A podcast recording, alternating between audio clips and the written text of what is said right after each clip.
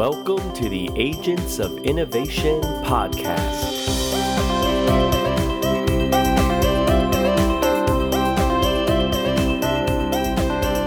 Where we feature conversations with entrepreneurs, philanthropists, and artists. Hello, and welcome back to the Agents of Innovation podcast. I am your host, Francisco Gonzalez, and we got another good one for you today. This is episode 27, and we are featuring Evan Marcus. Uh, Evan is um, a franchise owner for Delivery Dudes uh, down in Miami, uh, basically Midtown Miami. Um, but we're going to hear some updates from Evan and how his experience has gone there and uh, what's upcoming for him in the future. Uh, we also have a song being played at the end of this podcast by uh, a previous guest, and that is Paul Pfau, P F A U, Paul Pfau.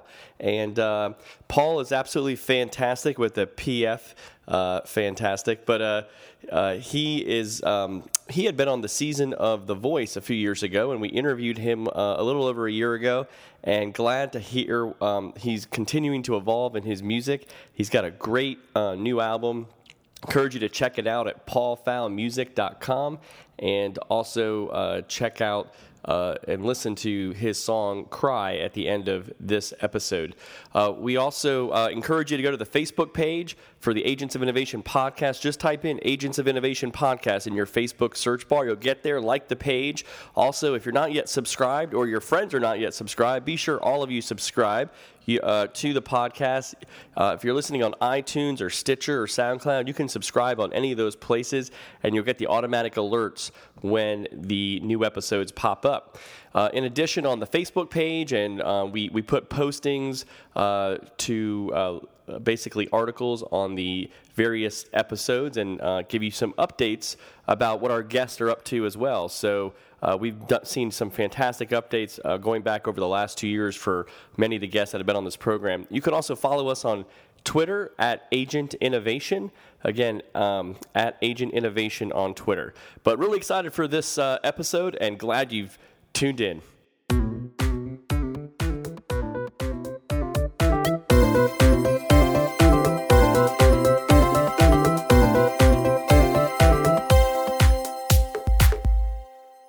Okay, I want to welcome my friend Evan Marcus to the Agents of Innovation podcast. Evan, thanks for being with us this morning.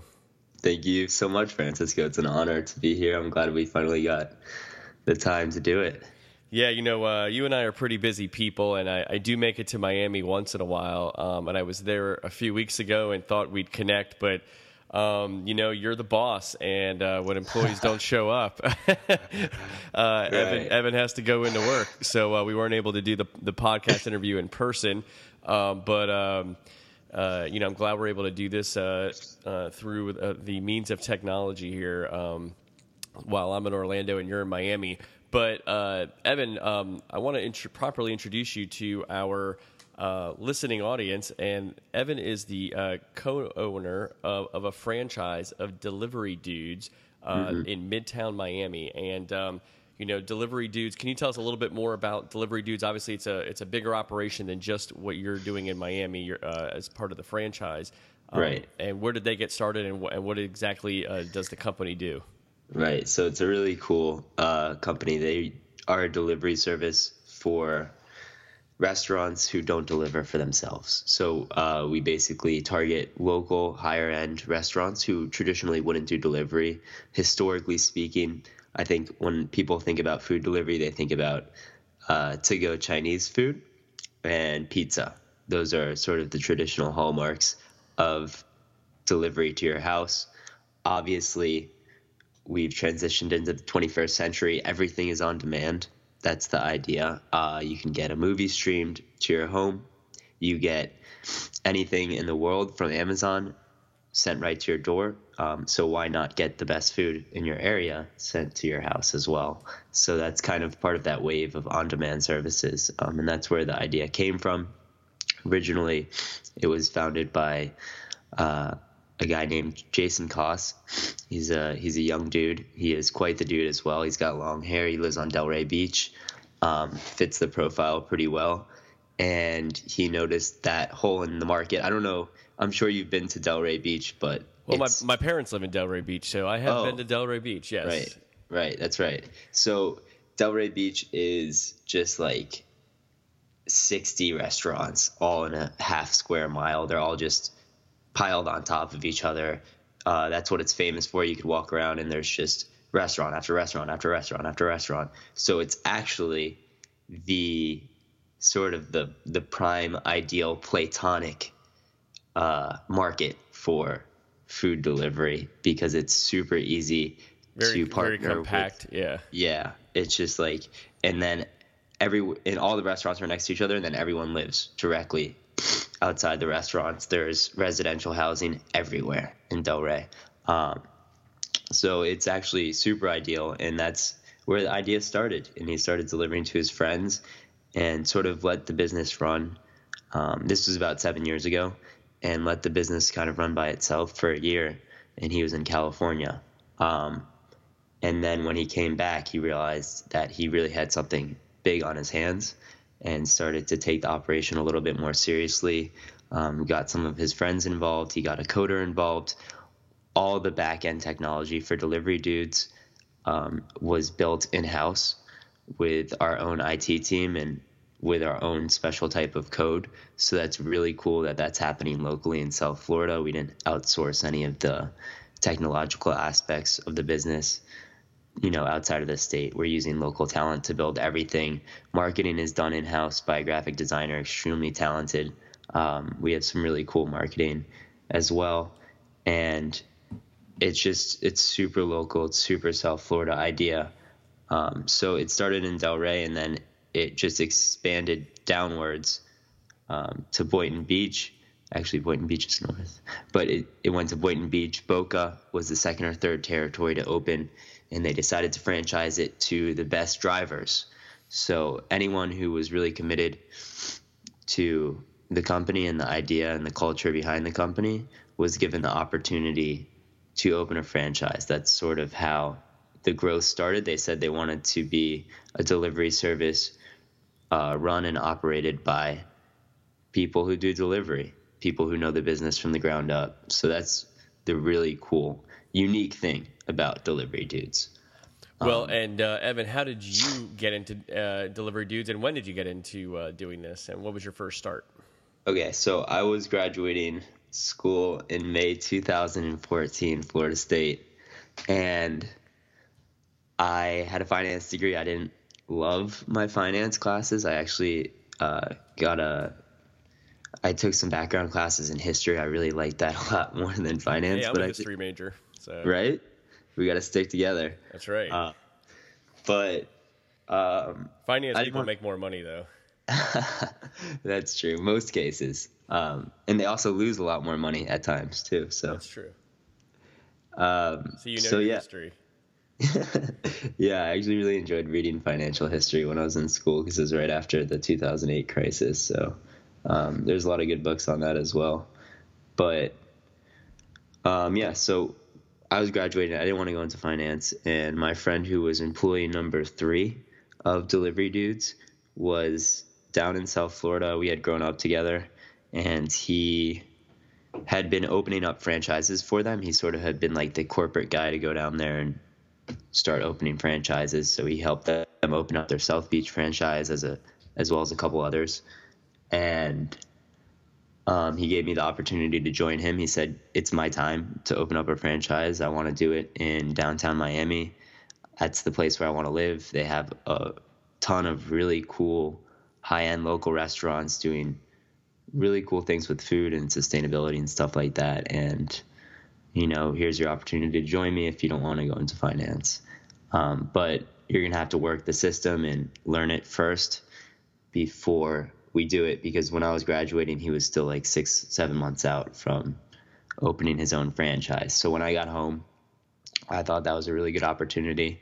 Um, I actually moved in with my grandma right after I graduated, and that week after graduation, I started working for Delivery Dudes Boca Raton as a as a delivery driver, and I did that for three months and then I came down here and helped with the management for South Beach territory. And then that November, we started signing up restaurants in Midtown.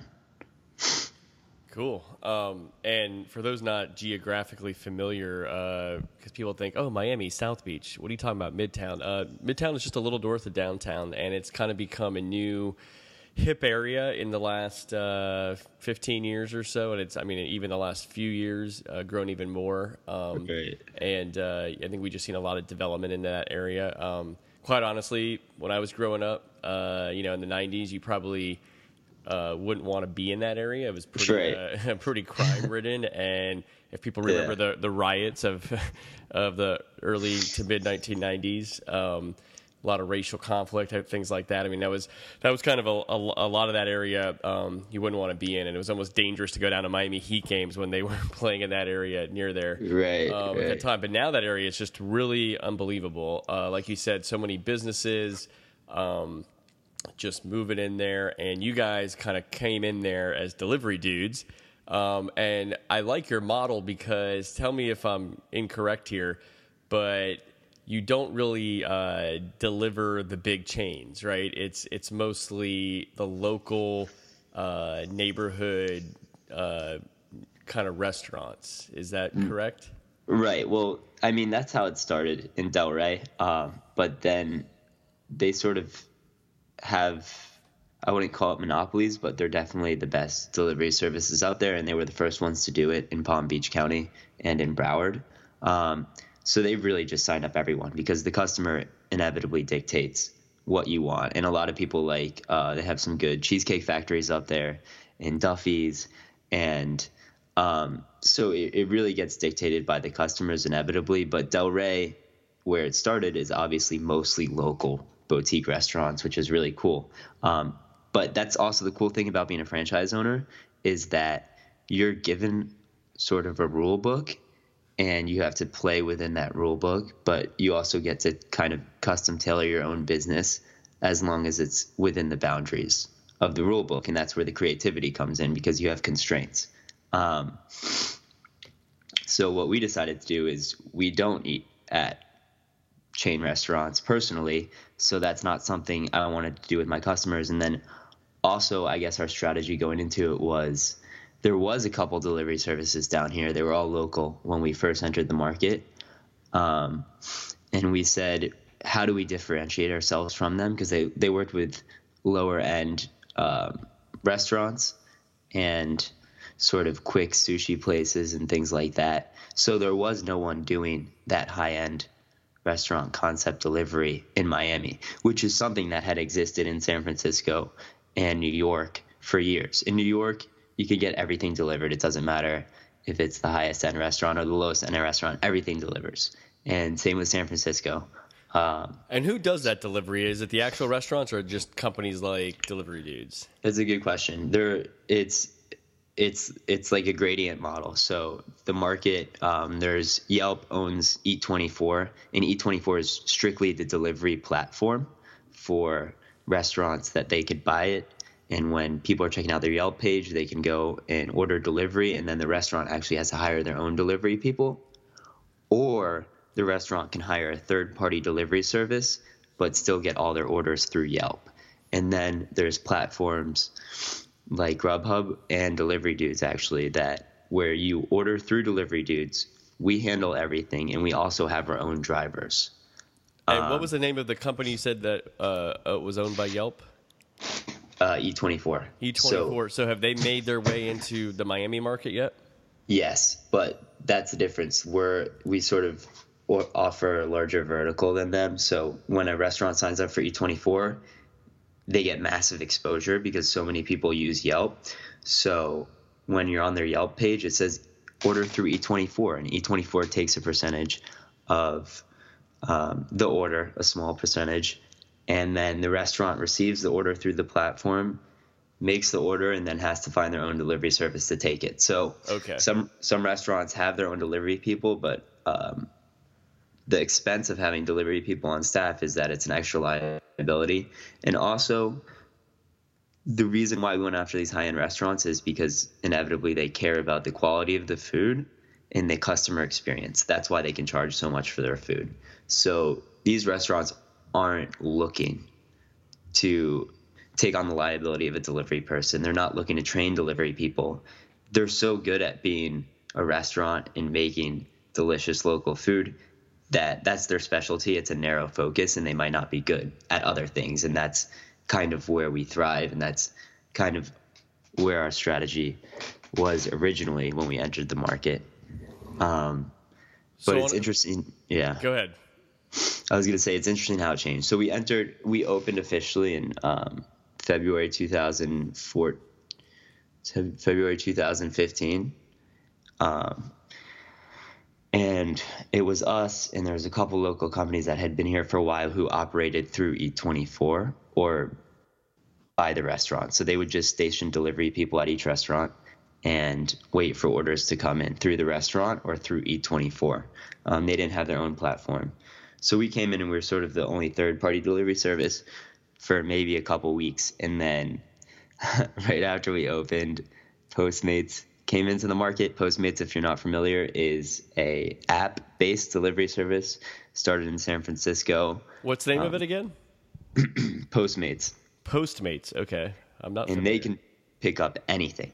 So you go through the app and just it's a personal concierge um, delivery person at your fingertips. So So and anything, not just food. Any anything. not just I not can just go get food. my dry cleaning or something. Absolutely, and they'll they'll charge based on distance. Um, the funny thing about Postmates is when they came in, obviously Miami's got a much different urban layout than most cities, like New York or San Francisco, which are much more dense. Um, so I'm not sure if they totally did their research or they were just trying to figure it out when they hit the ground, but they experienced a lot of problems because you know going from Coral Gables to South Beach at five o'clock is almost impossible, uh, especially if you have food in your car. It's going to go bad, um, and also since they're a delivery service that people can just sign on to the app whenever, there's much less quality control over over the people that they work with as far as drivers. So not everyone has a thermal to keep the food hot or a thermal to keep the food cold.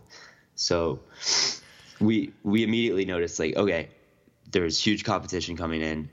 Uh, these people have millions of dollars, if not hundreds of millions of dollars, that they're capitalized at unlimited ba- unlimited money to spend on marketing. Right after they came in, another company came in called Caviar, which is another app-based delivery service out of San Francisco. They're actually owned by Square, um, and they were acquired by Square for $100 million. So when they come in, they spend unlimited amounts of money on marketing on social media, and um, and it's just not something we could compete on. We don't have the technology to compete. We don't even have an app yet. Um, they're building it, but since we're building it in house, it's taking time. So yeah, it's just So it There's sounds like this this uh, model uh, uh, is really evolving very fast. Um, it's like yeah. uh, your uh, founder, um, back uh, the the original delivery dude who's surfing over there in Delray Beach. It sounds like uh, um, he uh, you know he kind of started something. It, it- it seems to have taken off a little. Uh, took off a little faster than, and there was a lot. There was a market for. There was more of a market there than he realized, and you know he came back from California and, and, and really got going. And you guys have just expanded. And, and I go to the the main delivery dudes website, deliverydudes.com, and I see that seems to be like you said, all over so many municipalities in particularly South Florida. And Right. then I even see some in a few other states like Pennsylvania um, and and a few other places. So Oregon, um, Right. And so, So- tell me, yeah, how's that expansion been for delivery dudes? Yeah, so it's been crazy because it was a market that sort of the technology got it to open up and the culture as well. A lot of these restaurants, even when we were approaching them two years ago, um, said they would never do delivery. Their food doesn't leave the restaurant. Um, it won't do good as delivery. And then when restaurants see how much money they can make, that changes like really quickly. It's funny. I've got to give a shout out to my friend Andres Malave here in Orlando because he told me the story when he was in high school. Um, I'm forgetting the name of the restaurant, but it was a, a really good restaurant in Key Biscayne. And he maybe it was a Cuban restaurant. I can't remember. He basically just went in there as a as a young entrepreneur and just told them, "Hey, hey, I can, I can deliver this food and, and and you know we can make a lot of money here." Yeah. And they were like, "No, no, no!" Like just what you're saying. The restaurant, you know, the food doesn't Yeah. leave the restaurant.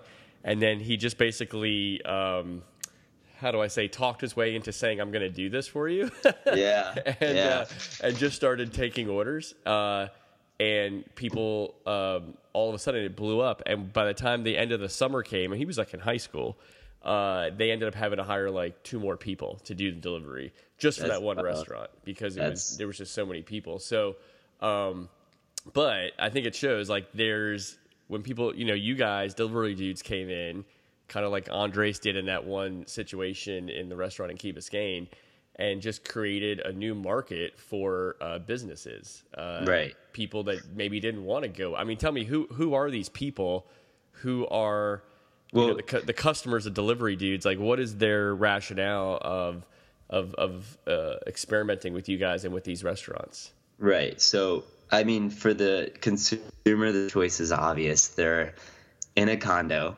Uh, they're 35 floors up, and their car is in valet. It takes 10 minutes to get their car to them once they decide that they want to leave the house, and it takes 15 minutes to get out of the house. Once they get out of the house, parking in Miami is absolutely atrocious. Uh, valet is another 10 $15 depending on where you're parking. And if you don't get valet or if valet is not offered, it's you know it's a pain in the tuchus. It's not a fun thing to try to go out and get a bite to eat at a nice restaurant in Miami if you're not prepared to really put in the effort and put in some sweat. So for the consumers, I think they've been waiting a long time for this to develop. The restaurants on the other end, obviously, if you're a nice restaurant, you're charging part of the money that um, that you're charging for your plate is the ambiance of the restaurant. You hire the best people, you spend a lot of pain to train them, alcohol, um, your wine selection, your cocktail selection. You know, high end mixed cocktails are really hot right now in the industry, and all these things contribute to your bottom line. So it doesn't make sense to send food out if you're not charging for a bottle of wine. And also, their food is meant to be served on a plate. It's meant to look really, really good. Aesthetics dominate Miami, whether it's uh, whether it's art or food or music. Everything, how something feels and how something looks, is very important to the way of life in Miami. And so it's a harder decision for restaurants, especially knowing that you know if their if their food is going more than 15 minutes, it's not going to be in the same shape, and they feel like they're going to get they're going to get hit with the complaints. But that was also our sell, and that's also how we differentiate ourselves from the market. Um, we said mm, the food's not going to travel more than 15 minutes. All our drivers have two thermals, one with cold, one with hot. So if there's a salad and there's a pasta, we're going to separate it and make sure that gets to you the way the temperature was leaving the restaurant as close to it as possible. And we train all our drivers to give the type of customer service that they would potentially receive in that type of restaurant. And that's also why we worked with higher end restaurants so we could um, have higher ticket prices because we spent a lot more time training our drivers. But it was just really interesting going into it and seeing the potential and saying, okay, there's only a couple local operators here. We're coming in. We're the only ones approaching these restaurants. Every restaurant we approached in February 2014, they didn't have delivery. No one had delivery. Um, for the type of restaurants we were going after, which was like Oak Tavern and Design District, Crumb on Parchment and Design District, the restaurants in Midtown and Wynwood. Um, people, some people were super receptive.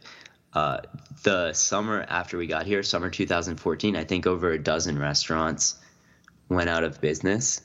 Um, sort of in the scene restaurants. It was a really, really, really slow summer, and it was absolutely brutal for the restaurant industry. So there are certain like you feel it out and you feel out the industry and you say where can we have leverage negotiating a deal here how can we get you to take your food outside of the restaurant and i think just summertime itself is a really scary concept for a lot of these restaurant owners the rent is ultra high in miami as you know so a lot of these restaurants need every dollar they can get to survive um, and I think that's really the draw of delivery for the restaurant end of it is that it, they don't need to add any staff. They don't need to pay for any more tables or space or permits to do delivery. They just need Um, they're using the same cooks and they're using the same food. It's just like we're bringing them extra tables into their restaurant without any extra fee. We're just taking a percentage off that. And Um, let me but- ask you something: the uh, Yeah. the customer that is getting this uh, food uh, from delivery dudes, are Mm-hmm. Right. they paying an extra fee uh, than they would if they walked into that restaurant? Like, are, Yeah. is that fee to you, delivery dudes? No, they're they're paying a delivery fee, which is standard anywhere in our territory. Five dollars cash, seven dollars with credit, because we use Square payments. So we it cost us to use the credit right now. Um, but yeah, it only costs them the delivery fee. We don't tack on anything on top of the on top of the cost of food. So So is that is that the total uh, uh, profit? I guess you're taking, or do you also take a percentage? From, No, we take it. Yeah, we take a percentage from the restaurant as well. Okay. So, and a lot of times we'll waive the delivery fee depending on what the situation is. We waive it for people in the business. We waive it for a couple local businesses as well. So we like to support local businesses. Like the there's three or four breweries in Wynwood with two more opening this year. We've always done free deliveries to the breweries because they don't have food there. Well, that's great. So I'm a customer. I want to go have a, a craft beer at a at a Wynwood brewery, yeah, and uh, but I'm I'm hungry when I'm there, and I don't want to Yeah. like leave the place or find something to eat. So I can just call delivery dudes and get something um, ordered from a local restaurant to be brought to me to the brewery. right, exactly. Oh, awesome! And then you're not charging the extra fee because it's being taken from one local business to another. Right. Yeah, it's sort of a promotional tool for us. Hey, like we're the local guys. If you ever order from home, you know who to order from because you had a really good experience at the brewery. Um, but yeah, it was. It's just been a wild ride because after all that said and done, that business model seems really cool, and it's and it is a win-win situation for restaurants and consumers the way we do it. Um, but as I said, Postmates and, and Caviar entered the market right after we got in.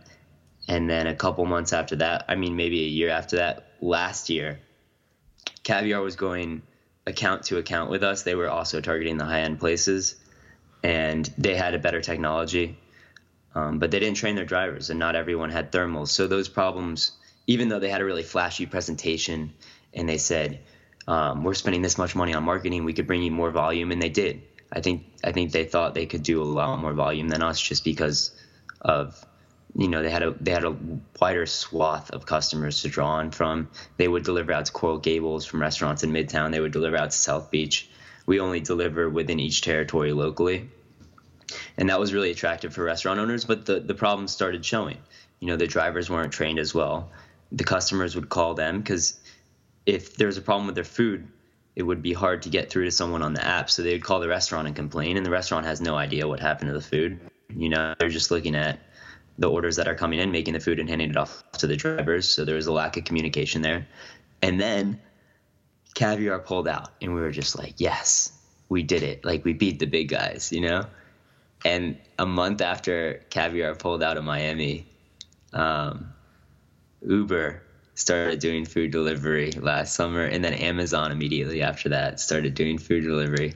So it's pretty crazy how these are two of the biggest tech companies in the world, and they think that this is a viable market. Um, they think this is a profitable idea doing food delivery, even though it's a lot more overhead than their traditional business model would incur. So, so caviar pulled out. What um, what happened to Postmates? Did they also pull out? Postmates is operating, but uh, I've seen less of a presence. I think they're trying to focus their business model on the things that uh, aren't food. Sort of, they're they're operating in the little crevices of the market, like picking up CVS stuff and random things like dry cleaners, where they can just be a little bit more effective and they don't you have guys to. Be, are are more niche in that you're very focused on food and and particularly a lot of high end food. right. um, we have a narrow local- scope. Yeah, That's where, the only way to Postmates is, is broader. you know, Right. they're trying to do uh, a lot of different things. And then Uber and Amazon, I imagine they're a, uh, they're probably. I mean, they're obviously they're big tech companies. Everybody knows kind of what they do, but uh, I would think they're kind of like broader as well, right? I mean, are they, Um, are or they're getting good at doing the, the the niche food stuff.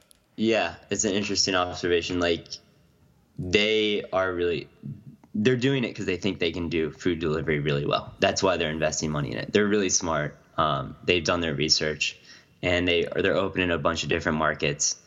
Uh, obviously, San Francisco, Seattle, New York, or they might not be. I'm pretty sure they do it in New York, but um, yeah, I was in an Uber. Gosh, I think it was in Chicago recently, and yeah. I just noticed there was like a little menu, like an Uber menu, like a food menu type of thing. That's wild. Something. Yeah, yeah, um, yeah. Because they they already have these drivers that are idling, so their idea is, you know, when a, when a Uber driver is idling, what can we do to make them extra money, yeah. and what can we do to make us extra money? And and it would seem a rational thing to just have them pick up food if it's ready down the corner.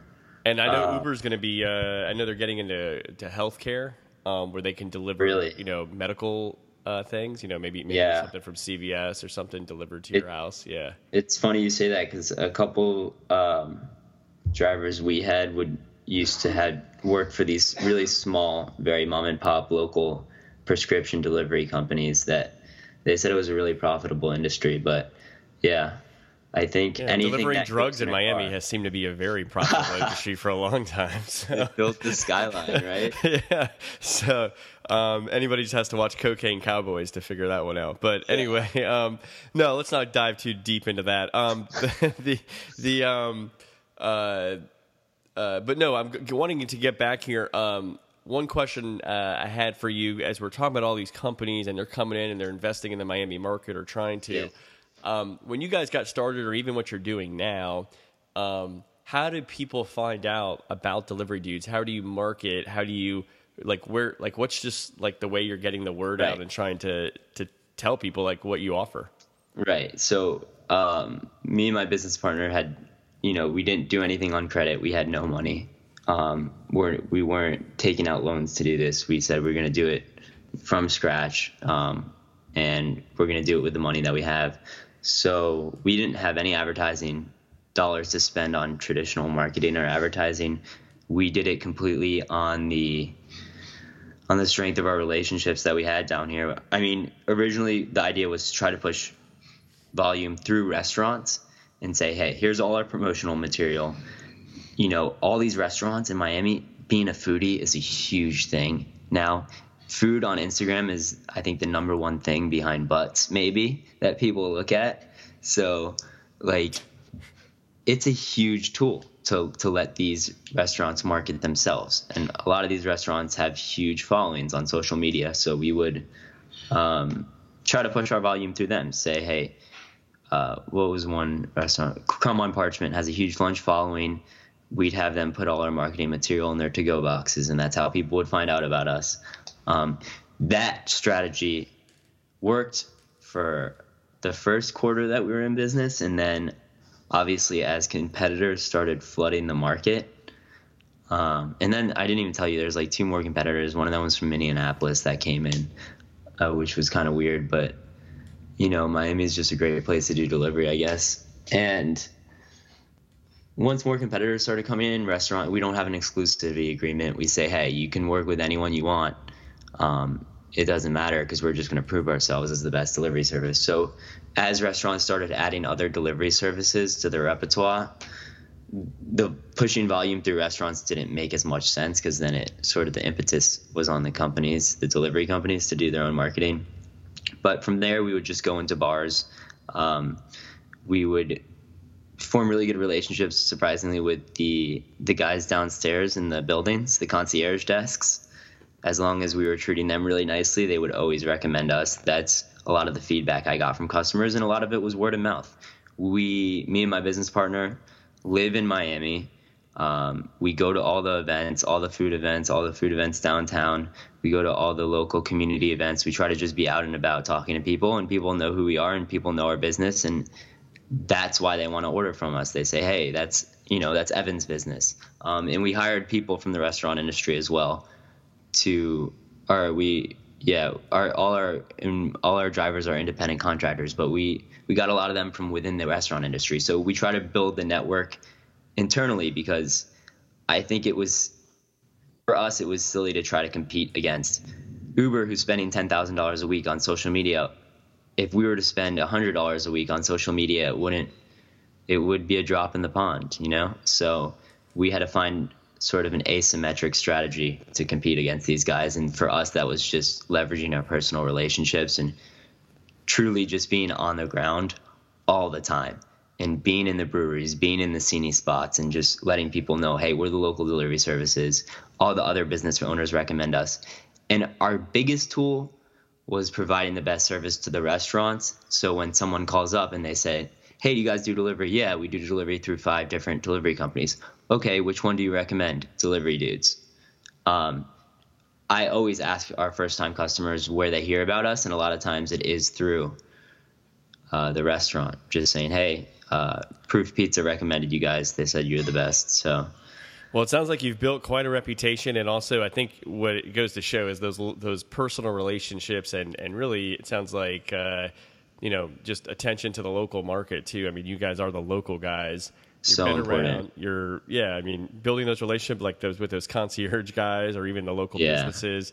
Um, I mean, that's that's what happens. I mean, especially you know, I mean, gosh, I'm just thinking of when I stay at a hotel somewhere, somewhere locally, and I go to the front desk, you know, this happens to everybody, right? And you ask, hey, where are the four or five restaurants that you recommend or whatever right. it is? It's, you know, I mean, yeah, it might be their favorite restaurant to actually eat, but it's a lot of times it's the people they know there, the people right. that come by. And, and so that's this kind of similar model of what you guys, I think, um, have developed. Um, the, the other thing um, I wanted to ask you was uh, uh, as you're what are some of the um, well first of all you the, the, business model you have you and your business partner who are uh, you know the franch co-franchise owners of mm-hmm. the miami midtown uh, franchise of delivery dudes uh, mm-hmm. how many other people actually work uh, sort of on the payroll for for delivery dudes at your location and then you mentioned all these independent contractors uh, the the actual drivers um, how many are servicing uh, your location there Right. So we have, I think we have close to ten drivers now, and one person working in the office. All the drivers and are, are they are they using their own cars? Yeah, all the drivers use their own cars or scooters. We um, we had someone on a bicycle last year, which was really cool for small orders just around Midtown because a lot of our orders are concentrated. You know, there's Midtown. There's like five or six condos now right above all the restaurants there you'd be surprised how many people order from a restaurant downstairs. That's unbelievable. But, yeah, but it's cool. I, I, it's funny because I actually work from home when I'm not out traveling, and I'll tell you what, I have to actually like every couple hours physically leave the condo because I can't. Yeah, it's just you just get too cooped up. So I don't know. Yeah. I don't understand these people. Just go right downstairs. That's the whole. that's the whole concept. But hey, I don't want to like push your business away because obviously, no, you know what? Just basically be, walking stuff upstairs for them for a little extra fee. right. For to be honest, I there's part of me who's like, I can't believe you're running a company that keeps people inside. That's so against everything I stand for. But at the same time, you know, if they're going to do it, there's going to be a service out there for them. I want to provide the best service, and I want to you know, sort of push them into ordering from a local restaurant instead of a chain place. So yeah, that's and this also seems like a very uh, urban concept in terms of uh, you do need a concentrated, you know, uh, area yeah. where there's a lot of businesses and a lot you need of people. density. Yeah. So um, I de- yeah, definitely, and that's that's why these companies come into Miami and don't know what's going on. It's funny because we would we would walk into meetings. Uh, me and my business partner would someone would see like a caviar or an Uber car pulled outside of a restaurant, and we would go in and bust up their meeting. Like we would be shameless. Um, we could, and it would just be like we would look at the car, and it was a rental car from Wisconsin. And then immediately after they got done with their meeting, I would walk up to the GM or the chef or whoever they were talking to and be like, "Yo, you know, there's a Wisconsin license plate on that guy's car. Um, he's not going to be here." After you sign up with his account. So if there's ever a problem, you're gonna have to call a toll free number in San Francisco or wherever they're from. Uh, but if you have a problem with us, you can text me. That was the real sell, and that was that really affected people And we would like go in right after Uber met with them and just say, "Hey, that was a sales team. I live down the street. I could walk here in five minutes if there's a problem. You know, if you ever change an item on your menu or if a customer calls, you text me. And that's the difference between us and Uber is they just cannot they do not have the capacity to operate on the level we do. And that was the biggest lesson I've got from this is that on the surface, when we heard Uber was opening up, and they would also they also eliminated the concept of doing delivery for high end restaurants. They signed up the nicest restaurants, and they also work with McDonald's, um, Uber. So for us, that was like, oh wow, our strategy has changed. Like we can't. At first, I was just like, oh, well now let's just sign up every restaurant. If they're gonna sign up every restaurant, we got to compete. And then it was it was nice being able to admit, hey, we're not Uber. We don't have the technology we have. We don't have the we don't have the money they have to spend on advertising. So let's not be them. Let's not try it. We we have a different business model. Let's stick to working with like local high end concepts and do what they can't do. They the person making the decision at the highest level in Uber Eats in Miami is not going to be texting the restaurant owners. I am. I'm able to change a menu item. I'm able to take off a menu item in a couple minutes. Um, they're not able to do that. So we were really sort of, it was liberating almost to have them come in and sort of um, give even greater juxtaposition to why our business model works even better. You know, it was just it was it was liberating to see this one of the biggest companies in the world and say there are certain things they'll never be able to do that we can do by literally just living here. Um, so that was really cool. Well, I think that yeah, that just shows uh, local versus sort of an outsider, national, maybe international company um, right. And you could probably apply that to a lot of different concepts. Uh, but uh, uh, as far as like l- local always knows better. You know, you know, you, the person who lives on the street right. sees everything on the street versus some outsider who's got all the analytics and thinks right. they know what's going on on the street um, down there, but they, they, they're not there every day to, to see and to experience uh, things. Um, but uh, quickly, Evan, I, I uh, know we've taken a lot of time here, but I wanted to ask you. So yeah. you've been, you know, I know you started uh, uh, with Delivery Dudes about two and a half years ago. It sounds like uh, mm-hmm. helping up in uh, Boca, helping mm-hmm. in South Beach, and then about two years ago, opening the franchise in Midtown Miami. So um, sounds like just it's. I, I know talking to you over a lot of this time. I've been kind of following you a little bit. I've, I've gotten the full story today. Um, yeah. But you're uh, I, am always trying to hang out with you when I'm down in Miami, and and, and I think we've caught in like one beer in two years. Um, yeah, because you are just always moving and always doing yeah. things. Um, but uh, now I, I, can I can tell why. But um, you are uh, now. Oh, uh, tell me. I, I, heard a rumor you might be uh, selling the franchise. Yeah, that's that's correct. So I'm going to be leaving soon um, we were able to find someone within the company who was really interested in opening up down here, and it was kind of like we've done we've done uh, everything we can do. It's in a great place, um, but my heart was inevitably not in this industry. You know, when I was interning for you at uh, another organization in Tallahassee, we you I went to Africa on a trip to Rwanda in the solar energy sector um, and I also got a research grant to Ecuador. So that's like working in development and alternative energy was something that really got me excited. And By the way, you know what? It's funny. Uh, yeah, you had just finished interning, uh, and I was in China with my brother, and we were right. on, I think, WhatsApp or something, right? Yeah. Those apps that you can yeah, yeah, text yeah. internationally and I'm in China and you're in Rwanda and we're texting yeah. each other. And I thought that was that like was so cool. Thing. I was like, yeah. you're in Rwanda? Um, and I, there's only one thing that people think of when they think of Rwanda. Yeah. Um, and I was, and then you're telling me about all this business that's that's happening over there. And, yeah, uh, unbelievable all the investment. But we, that's a, that's a story for another time. I just thought it was kind of cool, and it reminded me of that. But so tell me, yeah, so so so you're where, where's your heart at right now? Um, I want to get back into that sector. So that was something that I felt the clo- the actual work that I was doing over there felt really close to the type of people that were working abroad. I sort of just want to see as much as I could see um, right now because in this in this business that we've been in, I've been constricted to the sort of the the territory range that we've had for our deliveries, which is Midtown Miami, and as you know even when you're in Wynwood, sometimes I can't even get a beer with you when you're down here because I'm just running around. I know last time, the one time we did get a beer, I had to run out um, at, towards the end of that.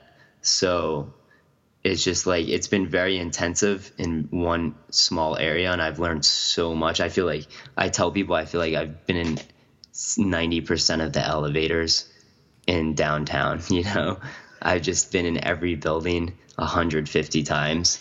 Um, so I, it's been really intense down here, and I've been working seven days a week. So I really haven't had time to focus on like what I enjoy or what I. The business has been my life, and I've learned so much from it. But at the same time, it's nice to sort of open that focus and sort of understand what I really enjoy and, and where I might be going past this. And uh, hopefully, this will give me the opportunity to, you know, explore some other things that I was interested in prior to delivery dudes, which I'm not even sure if I could remember what life was like. Yeah, uh, I'm not sure you do either. Um, well, Evan, um, uh, obviously people can find delivery dudes at deliverydudes.com, and yes. there's all sorts of local markets that you can look into there. Um, For so sure. No matter where anyone, are. Yeah, anyone listening in South Florida probably already knows Delivery Dudes, but if you don't, I highly suggest you check us out.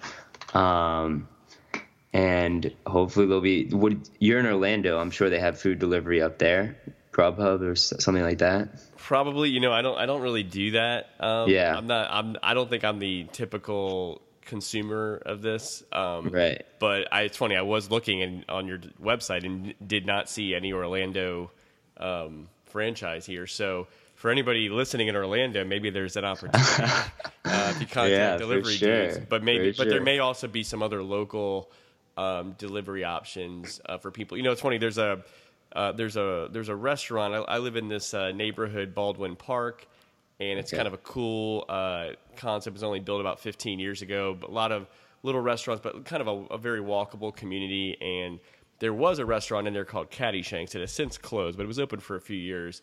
And they their concept was they were just a bar, and but they were a bar that um, had a menu of all the different restaurants within the area. Like, Yeah. you know, 10 different local restaurants. I think one was driving distance, but the rest were walkable. And they would go get your food for you. Um, Really? and I'm sure they, you know, they had some relationship with each of those restaurants. Yeah. So they probably, you know, got a little fee. But it was just a concept where they didn't really have a kitchen. They didn't have, that just wasn't, but their model was, we're just going to have fun and games here.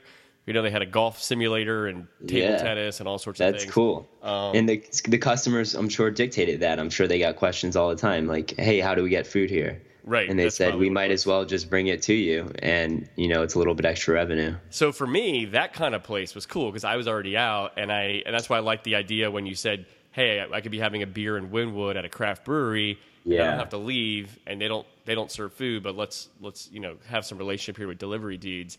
And Yeah. that's where that's where you guys would service somebody like me. But Evan, beyond delivery dudes, um, where can people follow the next steps of Evan Marcus? Oh, good question. I actually just got back on Twitter.